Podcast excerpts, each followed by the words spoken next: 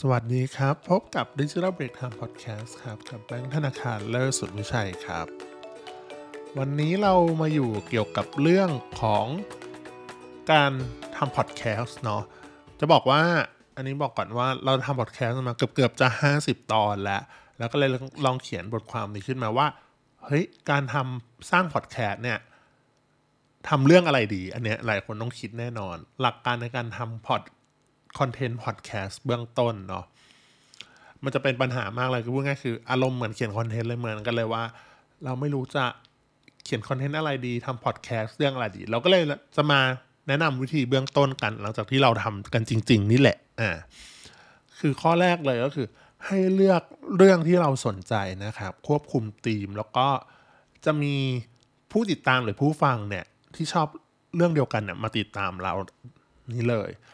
เพราะว่าการเลือกเล่าเรื่องที่เราสนใจ ข้อดีข้อแรกเลยคือ เราจะค้นหาข้อมูลได้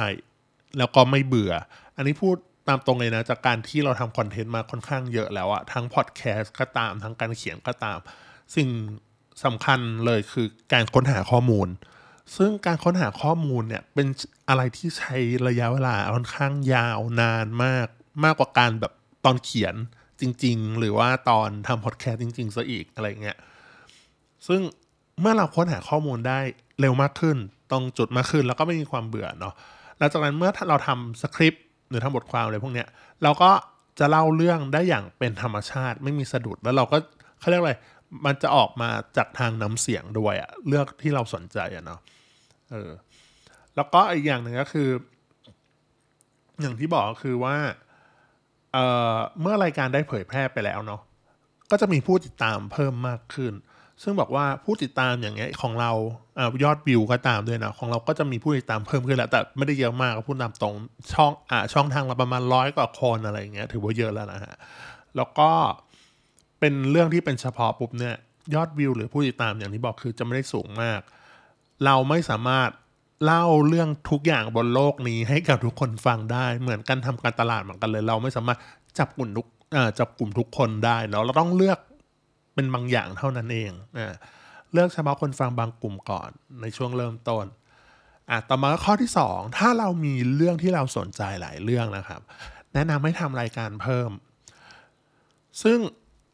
แต่ละรายการเนาะก็คือให้ฉีก แนวออกไปเลยอะไม่จำเป็นก็ได้แล้วแต่เราก็ได้ แต่ว่าคือมันต้องมีธีมที่แยกไปต่างหากคือเราไม่ควรจะเล่าหลายๆเขาเรียกอะไรเรื่องหลาย ๆ แบบในรายการเดียวกัน เพราะว่าคนที่ฟังอยู่แล้วก็จะสับสนหรืองงหรืออะไรเงี้ยถ้าเป็นพวกพอดแคสต์แนะนำให้แยกแยกอ่าเขาเรียกอะไร แยกรายการออกไปต่างหากเลย ก็จะดีกว่า แต่ว่าถ้าเป็นพวกเอ่อ YouTube แพลตฟอร์มอย่างเงี้ย ก็ไม่จำเป็นต้องแยกช่องก็ได้ ให้แยกเป็น playlist เอาเนาะ แต่อย่างที่บอกคือถ้าเป็น podcast แพลตฟอร์ม Spotify เอ่อ Podbean อะไรพวกเนี้ย ให้แนะนำทำรายการใหม่ไปเลยเนาะ เพราะว่าการที่เราแยกฐานรายการออกพวกเนี้ยนะครับ ก็ผู้ฟังหรือผู้ดูเนี่ยก็สามารถแยกได้ทันทีไม่งงด้วย รายการคนละรายการคอนเซปต์คนละคอนเซปต์กันอย่างเงี้ย แล้วก็ช่วยขยายฐานด้วยเนาะอ่าคนฟังคนดูหรือผู้ติดตามของเราให้มากขึ้นด้วย เพราะว่าอ่อยิ่งมีแนวหลากหลายหลักการปุ๊บเนี่ยความสนใจของคนไม่เหมือนกันเนาะก็ความสนใจของคนก็จะโดนขยายมากขึ้นตรงนี้เอางี้ดีกว่า ต่อมาข้อที่ 3 ก็คือให้ควบคุมความยาวของพอดแคสต์เนาะสคริปต์เนี่ยจะช่วยได้มาก ไม่ให้เล่าเรื่องแบบสะเปะสะปะเนาะอันนี้ต้องบอกก่อนว่าตัวพอดแคสต์เองนะไม่ได้มีกำหนดว่าเราจะควรจะมีความยาวเท่าไหร่ เช่น 5 นาที 10 นาที ครึ่งชั่วโมง หรือยาวเป็นชั่วโมง อันเนี้ยไม่ติดเลยคืออยู่อยู่ที่คอนเซปต์ของแต่ละรายการ ซึ่งถ้าความยาวหนึ่งชั่วโมงแล้วมันยังอยู่ในประเด็น เอ้ยมันโอเคแล้วสำหรับเราอะนะเออแน่นอนว่าประเภทแบบคอนเทนต์ด้วย เช่น เป็นคอนเทนต์ที่เน้นพูดคุยหรือการสัมภาษณ์ โอ้โห อันนี้ยาวแน่นอน เกินครึ่งชั่วโมง หรือแบบเป็นชั่วโมง อันไม่แปลก แต่ถ้าเป็นคอนเทนต์ที่ให้ ให้ความรู้อะไรเงี้ยหลายๆคนก็เล่าแบบสั้น ๆ กระชับ5นาที10นาทีก็เสร็จละของเราจะอยู่ที่ประมาณเจ็ดถึงสิบสิบสองสิบสามสิบห้านาทีไม่เกินเนี่ยโดยประมาณเนาะ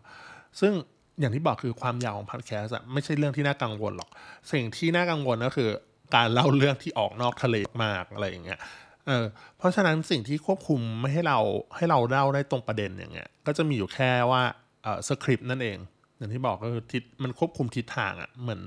หางเสือนะอ่าประมาณเนี้ยก็ไม่ต้องทำแบบละเอียดก็ได้ตัวสคริปต์นะครับ ก็คือระบุว่าเราจะพูดเกี่ยวกับอะไร ตอนไหนเล่าถึงอะไร เรียงลำดับเรื่องไหนก่อนหลังอะไรเงี้ยก็ช่วยควบคุมเรื่องเวลาได้ดีเนาะใครที่แบบอย่างที่บอกไปเรื่องอสคริปต์มากๆอะไรเงี้ยยิ่งเป็นเขียนมาเยอะๆอะไรเงี้ยก็ควบคุมตอนเริ่มแล้วตอนจบได้เลย ก็ถือว่าระบุเวลาได้เลยเนี่ยถือว่าอันนั้นก็ดี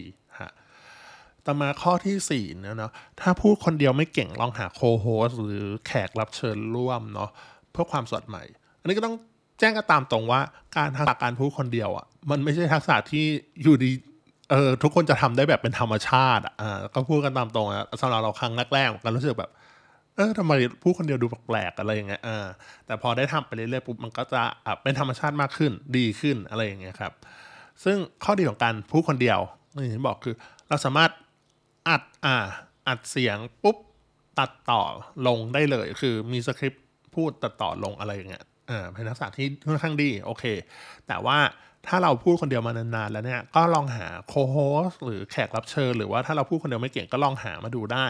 ซึ่งแขกรับเชิญที่นี่ไม่ต้องเป็นโอ้โหเซลงเซเล็บอินฟลูยูทูบเบอร์ที่มีชื่อเสียงได้อย่างใดอะไรอย่างเงี้ยฮะเอาเป็นคนใกล้ตัวก็ได้ครับ เป็นเพื่อนคนในวงการเดียวกันคนใกล้ชิดมาช่วยเล่าเรื่องอะเนาะ เพราะว่าเราได้ทำงานกับคนใกล้ชิดลองคิดถึงลองดูเราเราเหมือนพูดกันอะอะไรเงี้ยมันเขาเรียกว่าอะไรมันเหมือนเป็นการคุยกันมากกว่าเหมือนการอัดพอดแคสต์อะไรเงี้ยเออพอดแคสต์ก็คือเหมือนเป็นบันทึกเสียงไว้เฉยๆอะไรเงี้ยเป็นธรรมชาติไหลลื่นอะไรเงี้ยเนาะก็เออแล้วก็อีกอย่างหนึ่งพอมีคนสองคนมานั่งพูดคุยกันก็ดูน่าติดตามมากกว่าตอนปกติที่พูดคนเดียวนั่นเอง อันนี้เราพยายามหาโคโฮสอยู่ต่อมาข้อ 5 คือความสม่ำเสมอเนาะข้อสม่ำเสมอคือสิ่งสำคัญเนาะจำเป็นต้องลงพอดแคสต์อย่างต่อเนื่อง การที่เราทำพอดแคสต์แล้วคนคนฟังน้อยในช่วงแรก ๆ เนี่ยนะว่าเป็นเรื่องปกติมากๆนะถ้าคุณไม่ใช่ดาราอินฟลูเอนเซอร์หรือคนที่มีชื่อเสียงอยู่แล้ว ก็การทำพอดแคสต์เนี่ยครั้งแรกๆคนฟังน้อยจริง ๆ อันนี้เป็นเรื่องธรรมดาครับสำหรับส่วนตัวเรานะ คือรายการเนี้ย Digital Break Time นะคนฟังครั้งแรกไม่ถึง รายการแรกอะไม่ถึงสิบมั้งประมาณเจ็ดแปดคนนี้เยอะแล้วนะ รวมทุกช่องทางแล้ว อะไรอย่างเงี้ยคือช่วงวีคแรกอะไรอย่างเงี้ยอ่าน่าช่วงวีคแรกเนาะแต่ว่าสิ่งที่สำคัญมากกว่าอย่างที่บอกไปก็คือ ความสม่ำเสมอ ไม่ว่าเป็นความถี่เท่าไหร่ก็ตาม เช่น อันนี้เราถ้าสมมติแล้วแต่คนสะดวกนะคุณจะลงพอดแคสต์เดือนละหนึ่งครั้ง สัปดาห์ละหนึ่งครั้ง หรือจะลงทุกวัน